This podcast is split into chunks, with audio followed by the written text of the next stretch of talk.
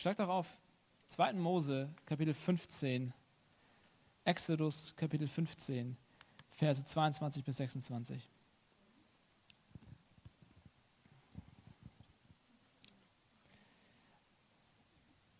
Mose 15, 22 bis 26. Mose ließ die Kinder Israel aufbrechen vom Schilfmeer, und sie zogen hinaus in die Wüste Schur. Und sie wanderten 3 Tage in der Wüste und fanden kein Wasser. Da kamen sie nach Mara, aber sie konnten das Wasser von Mara nicht trinken, denn es war sehr bitter. Daher nannte man den Ort Mara. Da murrte das Volk gegen Mose und sagte: Was sollen wir trinken? Er schrie zum Herrn, und der Herr zeigte ihm ein Holzstück. Das warf er ins Wasser, da wurde das Wasser süß. Dort gab er ihnen Gesetz und Recht, und dort prüfte er sie und sagte: Wirst du der Stimme des Herrn, deines Gottes, willig gehorchen und tun, was vor ihm recht ist, auf seine Gebote achten und alle seine Gesetze halten, so will ich keine der Krankheiten auf dich legen, die ich auf Ägypten gelegt habe, denn ich bin der Herr, dein Arzt. Ich bin der Herr, dein Arzt. Der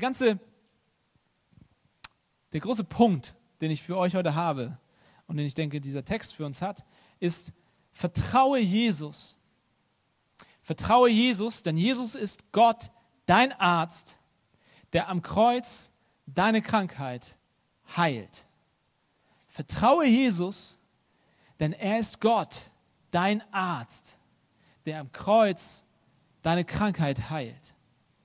Das ist mein großer Punkt. Ihr fragt euch vielleicht: Okay, was hat das alles mit diesem Arm zu tun? Das Thema ist Meer, das Thema ist so maritim und Piraten und Schiffe und Boote und so weiter. Man muss ehrlich sagen, das Volk Israel, also das Volk, in dem es um die Bibel hauptsächlich geht, ist nicht wirklich ein Seefahrervolk. Die Jungs haben es nie so wirklich was gebracht, was so Schiffe angeht, und sollten sie auch nie. Es gibt so 1, 2 kleine Geschichten, aber ich habe mich heute für diese Geschichte entschieden, denn hier spielt Wasser in der Tat doch eine große Rolle.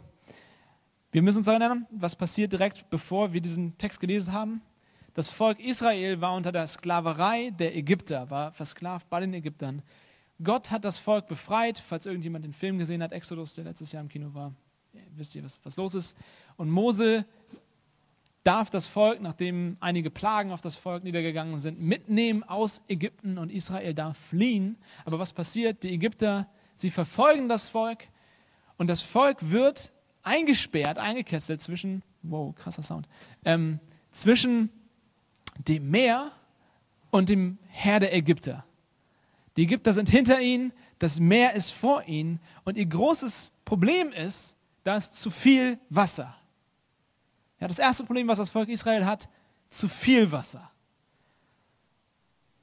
Und wir alle wissen das, die sind zwar keine großen Seefahrer, aber durch Gottes Gnade sind sie Seegeher sozusagen. Sie gehen durch das Wasser hindurch, Gott teilt das Wasser, krassestes Wunder überhaupt. Und sie kommen auf der anderen Seite an, die Ägypter sterben, es ist alles toll.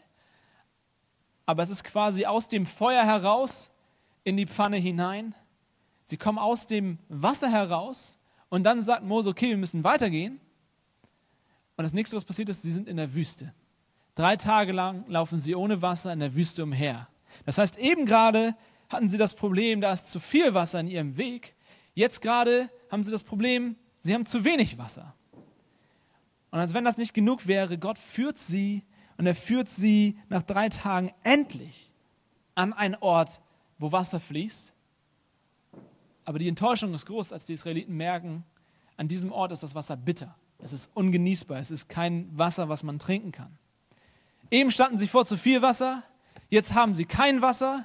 Und dann im nächsten Moment haben sie zwar Wasser, aber das Wasser kann man nicht gebrauchen. Vielleicht können wir uns ein bisschen vorstellen, wie enttäuschend das sein muss. Auch wenn wir nie in der Wüste waren vielleicht oder so ein Problem hatten. Aber du kannst vielleicht dich damit identifizieren, dass du in deinem Leben in einer Wüste bist oder dass du in deinem Leben an einem bitteren Ort angelangt bist. Und ich glaube, das Erste, was uns dieser Text sagen darf und sagen will, ist: Wenn du in der Wüste bist, heißt das noch lange nicht, dass du außerhalb von Gottes Willen bist. Du kannst in der Wüste sein und trotzdem in dem Willen Gottes für dein Leben. Du kannst an einem bitteren Ort, am Boden, in der Dunkelheit sein. Und trotzdem hat Gott genau dich da, wo er dich haben will. Es ist noch kein entmutigender Gedanke, wenn du am Boden bist, wenn du an einem bitteren Ort bist, wenn du verstehst, Gott will mich hier haben und er hat einen Plan. Wir müssen verstehen, Gott hat einen Plan, auch in dieser Geschichte. In Vers 25 heißt es, dort gab er ihnen Gesetz und Recht und dort prüfte er sie. Anders übersetzt kann man auch sagen, dort gab er ihnen Gesetz und Recht und dort ließ er sie eine Erfahrung machen oder dort testete er sie. Der Punkt ist, Gott bringt sein Volk an das bittere Wasser und dann sagt er, Leute, ihr seid nicht ohne Grund hier, ich möchte euch etwas lehren, ich möchte euch etwas zeigen. Ich bringe dich an diesen Ort, an dem du bist, um dich zu verändern. Du denkst vielleicht gerade in deinem Leben, es ist ein toller Abend, nette Leute, alles Spaß und so weiter, du denkst dir trotzdem tief in deinem Herzen, was ist los, Gott? Warum bin ich an diesem Punkt, an dem ich bin? Hier bin ich nicht richtig, ich fühle mich nicht gut. Wie kann das sein? Wo ist oben, wo ist unten? Gott, ich dachte, es würde besser werden, wenn du bei mir bist. Und ich glaube, Gott möchte dir sagen, du bist genau am richtigen Ort. Kind, du bist nicht falsch, sondern ich habe dich da, wo ich dich haben will, weil ich dir etwas beibringen will, weil ich dich etwas lehren will. Und hier sind vielleicht einige Leute, die irgendwie was mit Gott zu tun haben, die irgendwie am Rande stehen. Du hast vielleicht 1, 2 Erfahrungen mit Gott gemacht, aber du bist nicht sicher, ob du wirklich 100% mit Jesus gehen willst, ob du wirklich ganz so krass sein willst, weil du denkst, weil du merkst, du gehst einen Schritt mit Jesus und es wird nicht leichter und es wird nicht alles besser, sondern es wird vielleicht sogar vieles schlimmer. Desto mehr du mit Jesus gehst, desto schwerer fallen dir gewisse Dinge. Und du fragst dich, okay, soll ich wirklich ganz mit Jesus gehen? Eigentlich sollte es mir doch besser gehen, wenn ich mit ihm bin. Warum fällt es mir so oft schwerer mit ihm? Ich möchte dir sagen, er hat dich nicht durchs Meer hindurchgebracht. Er hat nicht das Meer geteilt, damit du hindurchgehen kannst, nur um dich dann in der Wüste verrecken zu lassen. Er hat dich nicht hindurchgebracht durch die Wüste, nur damit du an dem bitteren Wasser verreckst. Sondern er bringt dich durch all das hindurch, um dir etwas zu zeigen, um dir etwas über sich selbst zu zeigen. Er möchte dich heilen. Wir werden gleich dazu kommen. Und vielleicht bist du auch hier und du hast noch keine Ahnung, was das überhaupt alles soll, was wir hier machen. Du hast keine Ahnung, was überhaupt das mit Jesus und Gott und so auf sich, was das bedeutet. Du fragst dich, was hat dieser Gott, von dem die hier sprechen, um den die sich hier versammeln, was hat der mir eigentlich zu sagen? Was soll diese Geschichte über das Wasser im Alten Testament? Zu viel Wasser, zu wenig Wasser, bitteres Wasser. Was soll uns das sagen? Was soll uns das heute zeigen? Ich glaube, es sind 2 Dinge. 2 einfache Dinge. Das erste ist, wir sind krank. Und das zweite ist, Gott ist Arzt. Du bist krank, Gott ist Arzt. Das sind die 2 Dinge, die so ein Text uns zeigt.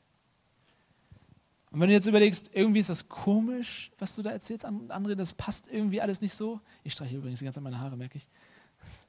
Ich bin das nicht so gewohnt. Du denkst dir vielleicht, irgendwie ist das komisch. Ich fand das am Anfang, als ich diesen Text gelesen habe, auch komisch, weil eigentlich geht es hier ja um diese ganze Wassergeschichte. Sie kommen aus dem Wasser, sie sind in der Wüste, jetzt haben sie bitteres Wasser.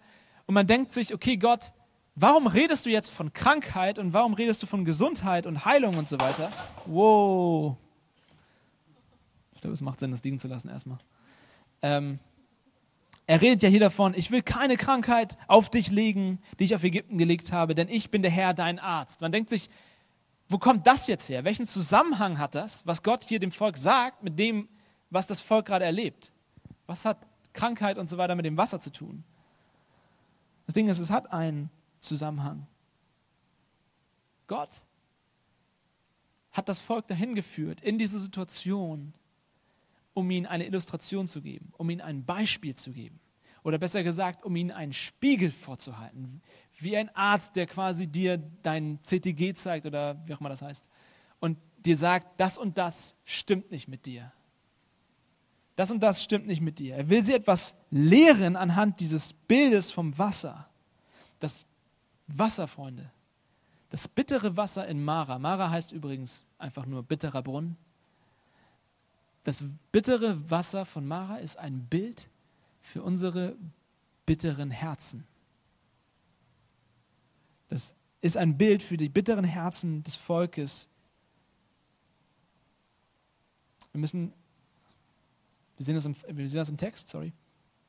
Vers 24, da heißt es, da murrte das Volk gegen Mose und sagte, was sollen wir trinken? Es ist interessant, die Bibel erzählt uns selten einfach nur Fakten so nebenbei.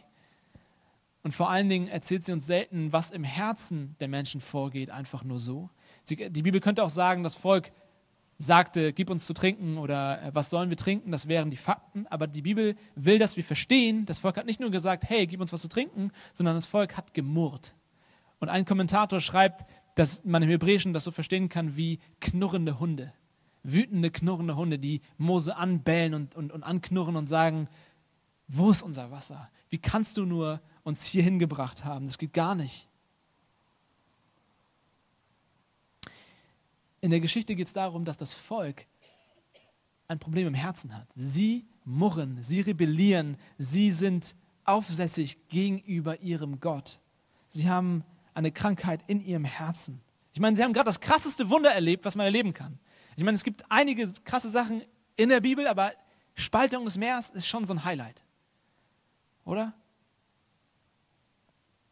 Da ist gerade ein Meer geteilt worden für sie. Sie wissen, ihr Gott ist mächtig. 3 Tage später sagen sie, es geht gar nicht, dass du uns hier in dieses bittere Wasser gebracht hast. Sie haben kein bisschen Glauben, dass Gott ihnen helfen würde. Das Wasser ist ein Bild, ein Spiegel für ihre bitteren Herzen gegenüber Gott. Das Wasser ist ungenießbar und das Volk ist auch ungenießbar. Spannend ist, das Einzige, das Gott in dieser ganzen Geschichte heilt, wenn ich sage, wir sind krank und er ist Arzt, das Einzige, was in dieser Geschichte heilt, ist das Wasser, nicht die Menschen. Er heilt das Wasser, indem er ein Holzstück reinwerfen lässt. Das Wasser wird wieder genießbar.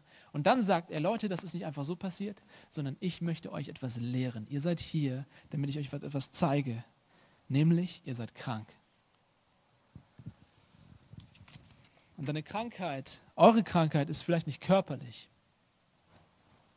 Darum geht es hier in dieser Geschichte nicht, dass sie eine körperliche Krankheit hätten, sondern unsere Krankheit ist tief in unserem Herzen. Es ist eine geistliche Krankheit. Unsere Krankheit kommt aus einem bitteren Herzen. Und dann das Zweite, Gott offenbart sich selbst. Was wir hier sehen, ist in Vers 26, wenn er sagt, denn ich bin der Herr, dein Arzt. Wir sehen hier einen der Namen Gottes. Gott offenbart sich häufig in seinen Namen, die er sich gibt. Und er sagt hier, er ist Jahwe Rapha. Das heißt so viel wie, er ist Jahwe, der Heilende oder der dich Heilende oder Jahwe, dein Arzt. Er sagt, das bin ich, das ist mein Name. Ich bin Gott, dein Arzt. Das macht mich aus. Er ist derjenige, der Dinge heil macht. Das ist er einfach. Er ist derjenige, der Menschen gesund macht. Er ist derjenige, der Leute wiederherstellt. Er ist derjenige, der Bitteres wieder süß machen kann. Das ist unser Gott. Gott ist nicht irgendein Gott, sondern es liegt in seiner Natur, dass er Arzt ist, dass er heilt, dass er ganz macht. Und er sagt ihnen, Leute, so wie dieses Wasser hier ungenießbar war und so wie ich es geheilt habe, so will ich in euer Leben eingreifen. Das sollt ihr heute verstehen, dass ich in euer Leben eingreifen will und euch heil machen will. Ich will euch wieder gesund machen. Das ist die ganze Aussage dieses Textes. Und dann kommt seine Aufforderung. Er fordert uns auf, er sagt, vertraut mir. Er sagt es in anderen Worten, er sagt, achtet auf meine Gebote. Achtet auf das, was ich sage, hört meine Stimme. Was er sagen will ist, vertraut mir. Vertraut mir. Ich werde euch nicht schaden. Die Ägypter haben meinen Zorn zu spüren bekommen. Aber vertraut mir, ich bin nicht gekommen, ich habe euch nicht durchs Meer gebracht, ich habe euch nicht durch die Wüste gebracht, ich habe euch nicht das Wasser geheilt für euch, damit ich euch dann krank mache wie die Ägypter, sondern ich habe euch gerettet, damit ich euch heile. Ich will euch nicht schaden, ich will euch heilen. Und das ist etwas, was viele Leute abschreckt, wenn sie von Jesus hören. Du bist vielleicht auch einer von ihnen. Gott ruft dich und lädt dich ein und sagt, vertraue mir, gib dein Leben mir. Aber du denkst, wenn du Gott dein Leben gibst, dann wird dir das letztendlich schaden. Du weißt vielleicht sogar, dass es richtig ist, dass es das Wahre ist, wenn du Gott in dein Leben lässt. Aber du denkst dir, wenn ich Gott mein Leben gebe, dann muss ich auf Spaß verzichten. Dann geht mir viel Freude flöten. Dann muss ich mein Leben ändern. Dann wird alles ätzend und langweilig. Letztendlich schadet es mir und du willst diesen Schritt nicht gehen, 100% mit Jesus zu gehen, weil du viel aufgeben müsstest. Und die Wahrheit ist ja, wenn du zu Jesus kommst, dann heißt das, dass dein ganzes Leben sich ändert. Dass alles sich ändert. Dass er die Kontrolle über dein Leben nimmt. Aber dieser Text will uns sagen, wenn du mir vertraust, werde ich dir nicht schaden. Kind, hab keine Angst. Ich bin nicht gekommen, um dir zu schaden. Ich bin gekommen, um dich zu heilen. Ich bin Gott, dein Arzt. Das ist, wer ich bin. Das Volk soll also zwei Dinge lernen, zwei einfache Dinge. Sie sind krank. Sie haben im Herzen eine Krankheit, symbolisiert von dem Wasser. Und Gott ist ihr Arzt, der es gut meint mit ihnen. Und das ist etwas, was dann in der ganzen Bibel, wenn ihr die ganze Bibel einmal durchlesen würdet, werdet ihr es sehen, permanent dem Volk gezeigt wird. Gott nimmt sein Volk beiseite und immer wieder sagt er ihnen, Leute, ich bin euer Arzt. Ich will euch helfen, ich will euch heilen. Und jedes Mal, wenn er das tut, dann sagen sie kurz, yay, und dann hoffen sie auf die nächste Etappe. Sie hoffen auf den nächsten großen Schritt in ihrem Leben. So wie sie das auch hier in dieser Geschichte getan haben. Sie stehen vor dem Meer und denken, was sollen wir tun? Und dann bringt Gott sie durchs Meer und sie denken, okay, wenn wir durchs Meer sind, dann wird es uns gut gehen. Und dann merken sie, oh, wir müssen aber noch durch die Wüste. Und dann denken sie, wenn wir durch die Wüste sind, dann wird es uns gut gehen. Und dann sind sie bei der Oase und denken, oh, jetzt sind wir bei der Oase, jetzt wird es uns gut gehen. Und dann merken sie, oh nein, es ist bitter. Gott heilt das Wasser. Und dann denken sie, okay, vielleicht bei der nächsten Oase, da geht es uns dann noch besser. Aber es ist immer wieder so, dass Gott ihre Hoffnung zerschlägt. Man fragt sich manchmal, warum macht Gott das? Warum zerschlägt er so oft unsere Hoffnung in diesem Leben? Ich habe so darauf gehofft, dass das klappt. Warum ist das nicht geglückt? Das Ding ist, er will, dass wir lernen, dass er unser Heil ist, dass er unser Arzt ist, dass er uns ganz machen kann und nicht das, was hinter dem Schilfmeer ist, nicht das, was hinter der Wüste ist, nicht die nächste Oase. Jesaja 43, Vers 11 sagt, ich bin der Herr und der Herr allein und außer mir ist kein Retter. Es gibt niemanden anderen, der euch retten kann. Ich bin der einzige Arzt. Aber wir suchen uns alle, du und ich, wir suchen uns alle andauernd sozusagen Ersatzretter. Ein Ersatz für Gott. Du denkst dir vielleicht, der nächste Lebensabschnitt, die nächste Etappe in meinem Leben, das wird mir Glück bringen, das wird mich erlösen, das wird mich heilen. Und so gehst du los und du denkst dir, hey, wenn ich bloß einen Führerschein hätte, dann wird es abgehen in meinem Leben. Wenn ich bloß das Abitur hinter mir habe, dann kann ich mit meinem Leben durchstarten. Hätte ich bloß meinen Studienplatz, hätte ich bloß mein Studium geschafft. Oh, wenn ich endlich einen Job habe, wenn ich endlich verheiratet bin, wenn ich endlich Kinder habe und wir spinnen das unser ganzes Leben lang so. Was ist die nächste Etappe? Was ist dann noch für mich, was mir Glück bringt, was mir Heilung bringt für mein Leben? Das Ding ist, mein Freund, wenn du es nicht blickst, die nächste Etappe wird dich genauso leer lassen wie die letzte. Es bringt dir nicht das komplette Heil, nicht Heilung für dein Herz. Denn egal, wo du hingehst, ob es dein Führerschein, dein Abitur, dein Studium, was auch immer, eine Freundin, was auch immer ist, egal, wo du hingehst, egal, was du schaffst, egal, was du erreichst, du nimmst dein bitteres Herz mit dir. Das ist der Grund, warum du kein Glück findest. Das ist der Grund, warum du nicht heil wirst, weil das Heil liegt nicht irgendwo da hinten, hinter dem Schilfmeer oder hinter der Wüste, sondern es liegt da, wo dein Herz geheilt wird. Wir sind krank und Gott allein ist unser Arzt. Gott allein ist unser Arzt. Und so geht es dann durch die ganze Bibel. Gott immer wieder sagt dem Volk, Leute, ich bin allein euer Retter. Achtet auf mich, habt eure Hoffnung in mir. Und dann kommt Jesus. Ich habe gerade gesagt, in Jesaja 43 heißt es, ich bin der Herr und der Herr allein und außer mir ist kein Retter. Versteht ihr? Ich, Gott, bin der einzige Retter. Und was heißt es in Matthäus 1, Vers 21? Das Neue Testament greift dieses Thema auf und sagt was? Sie soll einen Sohn gebären. Maria soll einen Sohn gebären. Und du wirst ihm den Namen Jesus geben. Das heißt so viel wie Retter. Du wirst ihm den Namen Jesus geben, denn er wird sein Volk retten von ihren Sünden. Das Neue Testament von Anfang an zeigt es uns etwas. Es zeigt uns, Jesus ist der Retter. Jesus ist derjenige, der das Volk rettet, der es heilt, befreit von ihren bösen Herzen. Und so geht's los, nicht ohne Grund, dass Jesus überall, wo er hinkommt, Leute heilt. Da kommen Gelähmte zu ihm, er macht sie wieder gehend. Da kommen Blinde zu ihm und sie können wieder sehen. Und er heilt überall, wo er ist, Aussätzige, Besessene. Und er heilt sie einfach. Es soll klar werden, Jesus heilt das Volk. Versteht ihr, dieser Bericht über Jesus, immer wenn es um diese Heilung geht, ist quasi eine Parallele zu dem, was wir in 2. Mose 15 haben. Wenn Gott sagt, ich bin euer Arzt, dann greift Jesus das auf und sagt, ich bin euer Arzt. Und deswegen, ich will ein kleines Beispiel bringen aus Markus 2, das ihr vielleicht kennt.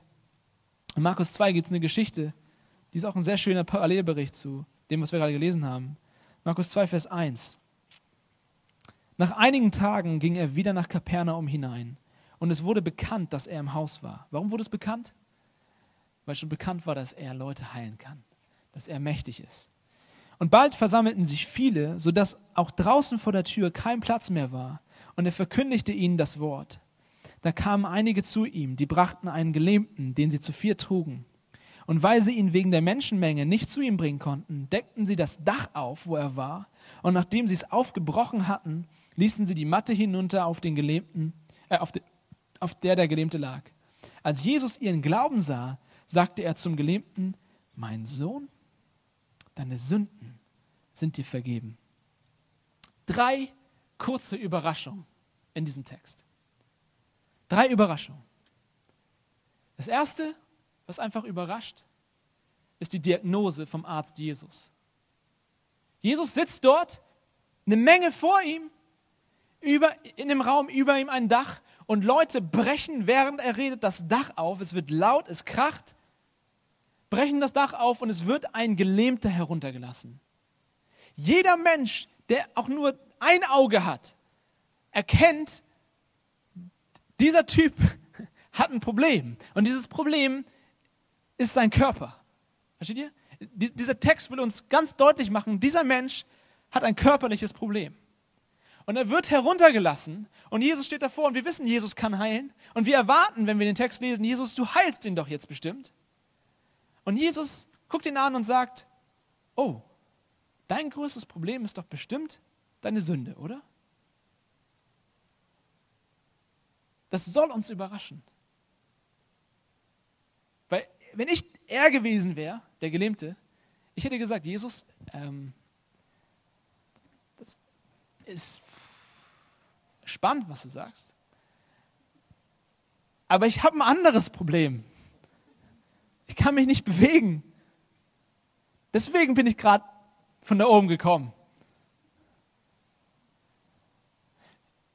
Jesus sagt, exakt, du bist heruntergelassen worden, weil du krank bist. Aber ich will, dass du verstehst, deine Krankheit, dein größtes Problem, die schlimmste Krankheit, die du hast, ist nicht dein Körper, sondern sie liegt in deinem Herzen. Jesus tut das Gleiche, was Gott in 2. Mose tut. Er gibt eine Diagnose und er sagt, du bist krank. Dein Problem ist nicht das schmutzige Wasser. Dein Problem ist nicht deine Lähmung. Dein Problem sind nicht die Umstände in deinem Leben. Dein Problem liegt in deinem Herzen. Und das ist heute noch umstrittener, als es schon damals war, weil wir heute gelernt haben, hey, ich bin noch kein Sünder. Wir lernen heute, hey, achte auf dein Selbstwertgefühl, achte darauf, dass du ganz toll bist und lerne dich selbst zu lieben. Und wir wollen nicht hören, hey, du bist ein Sünder, das ist irgendwie herzlos, sowas zu sagen. Aber wisst ihr, wir sind gut darin, unser eigenes Gewissen auszuschalten. Es gibt diese leise Stimme, die in unserem Herzen uns sagt, hey, du bist eigentlich gar nicht so toll. Es gibt ziemlich viele ätzende Sachen in deinem Herzen, ziemlich viele bösartige Sachen in deinem Herzen. Diese Stimme gibt es und jeder Mensch kennt diese Stimme. Aber wir sind gut darin, diese Stimme auszuschalten und zu sagen, ach, sei ruhig.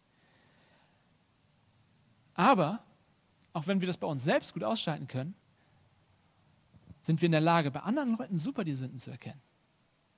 Ich kann dir vielleicht nicht beweisen, dass du ein Sünder bist, weil du dafür blind bist.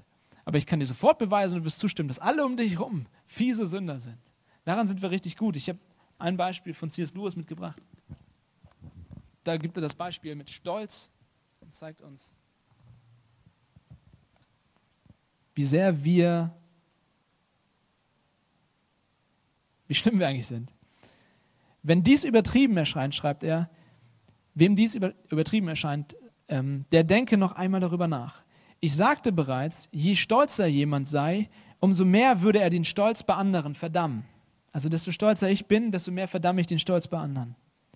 Will man feststellen, wie stolz man selbst ist, so muss man sich nur fragen, wie sehr kränkt es mich, wenn andere mich abweisen, mich übergehen, sich selber vordrängen, mich von oben herab behandeln oder sich aufspielen. Das Problem besteht nämlich darin, dass der Stolz jedes Einzelnen im Wettstreit liegt mit dem Stolz aller anderen. Ich wollte bei der Party selbst der Mittelpunkt sein. Deshalb ärgert es mich so, wenn ein anderes ist. Gleich und gleich gesellt sich nicht gern. Das müssen wir festhalten. Das ist nur ein Beispiel von vielen, vielen, vielen, die wir nehmen könnten. Und ich glaube, jeder von uns selbst, wenn wir ehrlich zu uns sind, kennt das. Wir sehen die Sünde in anderen sehr, sehr leicht. Aber in unserem eigenen Herzen sind wir in der Lage, das auszuschalten. Jesus kommt und er sagt, es ist mir völlig egal, was ihr denkt. Was euer größtes Problem ist. Ich bin Arzt und ich weiß, was euer größtes Problem ist. Dein größtes Problem ist dein Herz. Du dachtest, es wäre dein Mangel an Wasser. Du dachtest, es wäre deine Lähmung. Jesus sagt, nein. Dein größtes Problem ist deine Sünde in deinem Herzen, hier drinne. Und er sagt, mein Sohn, deine Sünden sind dir vergeben. Es ist zweite Überraschung. Ich kann das nicht begreifen. Es muss uns vom Hocker hauen, dass Jesus diesen Typen sieht, der runtergelassen wird, der nicht ein Wort gesagt hat, der ihn nicht mit einer Lippenbewegung gebeten hat, Jesus vergib mir meine Sünde. Nein, er ist gekommen, um geheilt zu werden. Aber Jesus vergibt ihm von sich aus. Er bittet nicht drum, aber Jesus zwängt ihm diese Vergebung förmlich auf. Er sagt, deine Krankheit ist nicht die Lähmung, deine Krankheit ist die Sünde. Und zweitens, ich vergebe dir deine Sünde. So krass ist Gott. Die Initiative geht von ihm aus. Er ist aktiv darin zu vergeben. Das Volk in der Wüste hat nicht darum gebeten, dass sie eine Diagnose bekommen über ihr Herz. Aber Gott ist gut. Er kommt zu ihnen und er sagt, Leute, ich will euch etwas zeigen. Ihr habt ein tieferes Problem als das Wasser. Dieser Mensch hat nicht darum gebeten, dass ihm die Sünden vergeben werden, aber Jesus vergibt ihm trotzdem. Mich flasht das total. Was für einen Gott haben wir? Wie anders ist unser Gott als jeder Mensch, den wir kennen?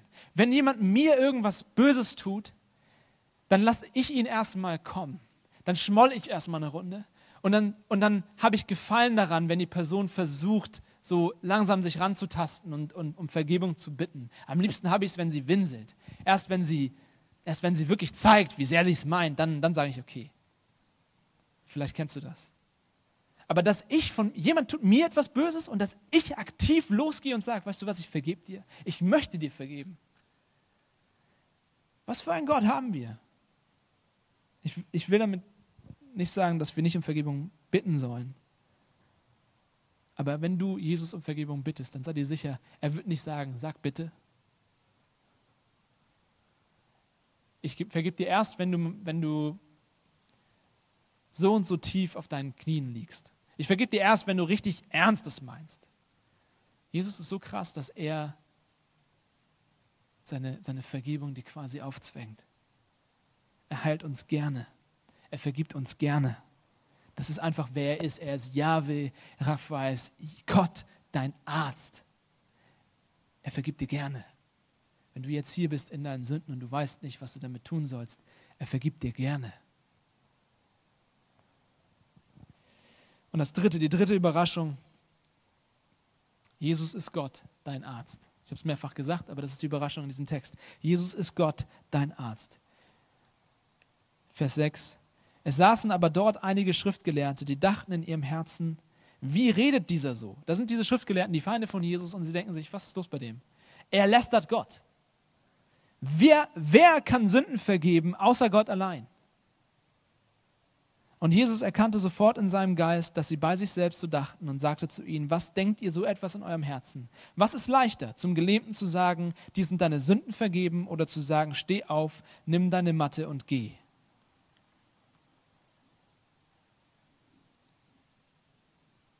Es ist überraschend, die Schriftgelehrten stellen tatsächlich mal eine sinnvolle Frage. Sie stellen nämlich die Frage, wer darf Sünden vergeben, außer Gott alleine? Und das Ding ist, sie haben recht mit dieser Frage. Da ist ein Mensch, so wie hier in dieser Gruppe, und er sagt, ich vergebe dir deine Sünden. Und sie fragen, hey, warte mal. Wieso darf der das? Weißt du, wenn Joel dein Handy nimmt, Klaus, ja, und er zerschmettert es hier vor allen Leuten auf dem Boden.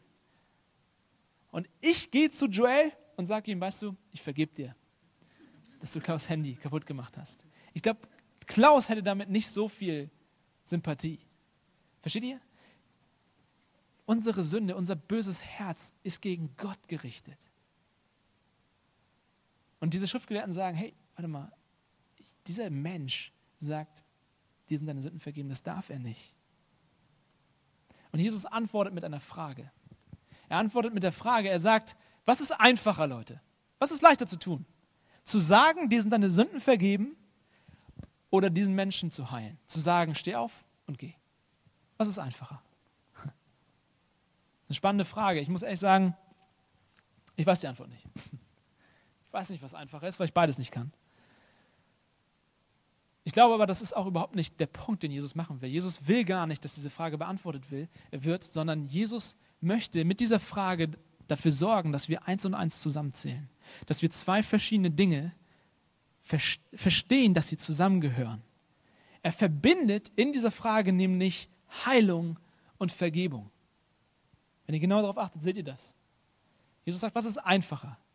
Zu vergeben oder zu heilen? Und damit müssen wir diese beiden Dinge irgendwie zusammenbringen. Und da möchte er die Schriftgelehrten haben. Er sagt, Leute, ihr Schriftgelehrten, ihr sagt, nur Gott kann Sünden vergeben, ihr habt recht. Nur Gott kann Sünden vergeben. Aber ihr wisst auch, dass die Bibel uns immer und immer wieder sagt, nur Gott allein ist der Heiler, ist der Arzt seines Volkes. Ist das richtig? Schriftgelehrten müssten sagen, ja, ist richtig. Gott allein ist der Arzt. Und deshalb sage ich jetzt zu diesem Typen, steh auf und geh. Damit ihr wisst, ich bin der Arzt des Volkes. Was ist leichter? Zu vergeben oder zu heilen? Ich weiß es nicht. Aber ich kann beides. Denn ich bin dieser Arzt. Ich bin dieser Gott. Jesus Christus ist Gott, dein Arzt. Seht ihr das? Erkennt ihr das? Damit ihr glaubt, sagt er, in Vers 10. Damit ihr aber wisst, dass der Menschensohn Vollmacht hat, Sünden auf Erden zu vergeben, sagt er zum Gelähmten, ich sag dir, steh auf, nimm deine Matte und geh nach Hause. Das sind 3 Überraschungen.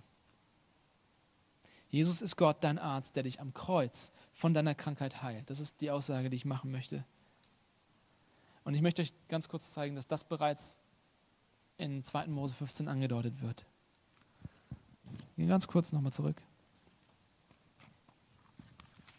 Da heißt es nämlich,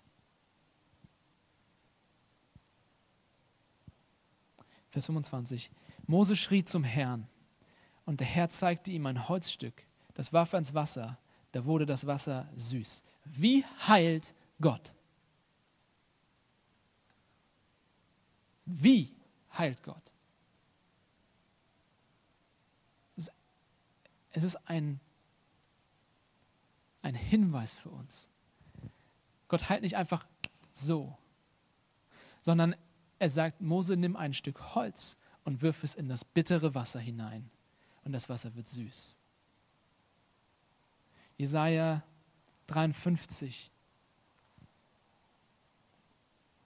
Eigentlich kennt ihr das alle, ich muss es gar nicht lesen, aber ich lese es trotzdem.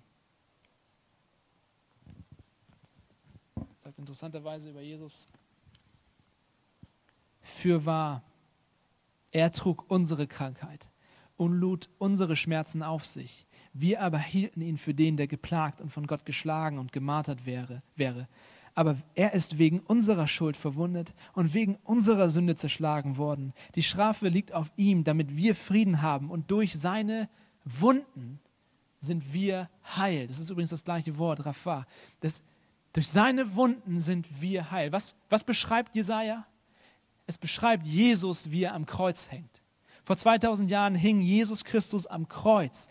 Gott, der Arzt, kam auf die Erde, wurde uns nah, um die größte und schlimmste und tiefste Krankheit zu heilen, die wir haben. Du, ich, wir alle leben in Rebellion, wir leben in Bosheit gegenüber Gott.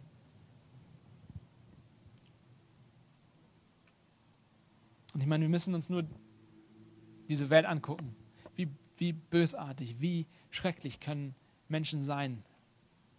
Zu was sind wir fähig? Aber es ist wichtig, dass wir verstehen, es sind nicht nur die da irgendwo, die Krieg machen. Es ist nicht das System oder die Gesellschaft, die böse Dinge tut oder die Politik, sondern das sind alles Menschen, wie du und ich. Sünder, wie du und ich. Wir haben in unserem Herzen ein Problem. Es sind unsere eigenen bösen und neidischen und stolzen und gierigen und bitteren Herzen, die das Problem sind. Aber Jesus ist gekommen, um am Kreuz zu sterben, weil durch seine Wunden werden wir heil. Er ist der Arzt, der ans Kreuz geht und stirbt für unsere Sünden. Er hat deine Schuld auf sich genommen, damit du heil bist. Deshalb vertraue Jesus. Vertraue Jesus. Er möchte dich heilen. Er möchte dir vergeben. Er zeigt dir deine Krankheit. Er zeigt dir, wie schlimm es in deinem Herzen ist. Und dann sagt er dir: Kind, ich habe dir vergeben. Und nicht irgendwie. Ich bin der Arzt, der sein eigenes Leben für dich lässt. Wenn du das noch nie gehört hast, und verstehe, Jesus Christus ist Gott, dein Arzt, der gekommen ist, um dich zu heilen. Wenn du das eigentlich weißt, aber du noch Vorbehalte hast, weil du nicht weißt, ob du wirklich dein ganzes Leben mit ihm leben willst, verstehe, er will dich nicht berauben, er will dein Leben nicht ätzend machen, er will dir nicht schaden. Sieh, wie gut er ist, wie anders er ist. Er möchte dich heilen. Vertraue Jesus, vertraue deinem Arzt, seine Medizin. Verfehlt nicht ihr Ziel. Und wenn du ein Kind Gottes bist, aber du bist ins Zweifeln geraten. Du bist ins Zweifeln geraten, weil du merkst, du bist in der Wüste oder du bist an dem bitteren Ort. Und du denkst dir, irgendwas läuft falsch. Kann Gott wirklich wollen, dass ich hier bin? Dann verstehe, er will dich nicht quälen dort, wo du bist. Sondern er will, dass du zu einem tieferen Verständnis dessen kommst, was eigentlich dein Problem ist. Und er will noch tiefer in dein Herz hineingreifen als zuvor. Und er will noch tiefer die Wurzel, dieses Geschwür packen und es herausziehen, um dich ganz zu machen, um dich heil zu machen. Gott hat nicht das Volk durch das Meer gebracht, durch die Wüste gebracht, ans Wasser gebracht, nur damit sie verrecken. Gott ist nicht aus dem Himmel herabgekommen, hat den weiten Weg auf sich genommen bis ans Kreuz. Nur damit du der Gleiche bleibst, die Gleiche bleibst und in deinem Sumpf stecken bleibst, sondern er ist gekommen, damit du heil wirst, damit du ganz wirst, damit du verändert wirst. Deswegen hör auf seine Stimme. Er ruft dir zu: Ich bin Gott, dein Arzt. Ich will keine der Krankheiten auf dich legen, die ich auf Ägypten gelegt habe, denn ich bin der Herr, dein Arzt. Amen.